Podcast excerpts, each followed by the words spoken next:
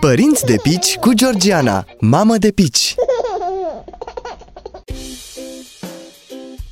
Prima zi cu bebe acasă. Despre asta vreau să-ți vorbesc astăzi.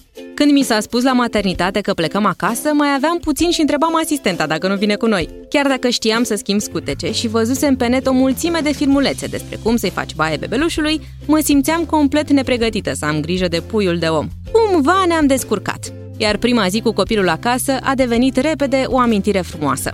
Cred că am petrecut un sfert de zi în mașină, în drum spre casă. Nu-ți imagina că din cauza traficului sau a distanței mari, ci pentru că mergeam foarte încet.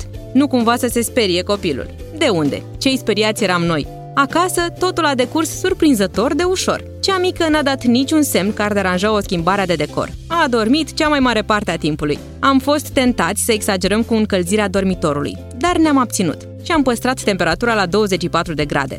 Eu am stat aproape tot timpul lângă ea, pregătită să-i servesc masa la 2-3 ore. Ce făcea soțul în timpul acesta? Mergea pe vârfuri prin casă și o privea îndelung pe mica nou venită, minunându-se. Astfel, prima zi a trecut repede.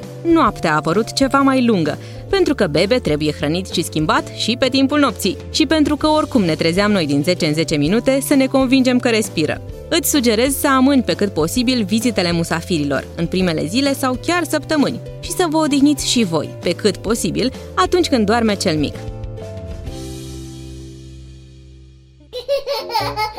Părinți de pici cu Georgiana, mamă de pici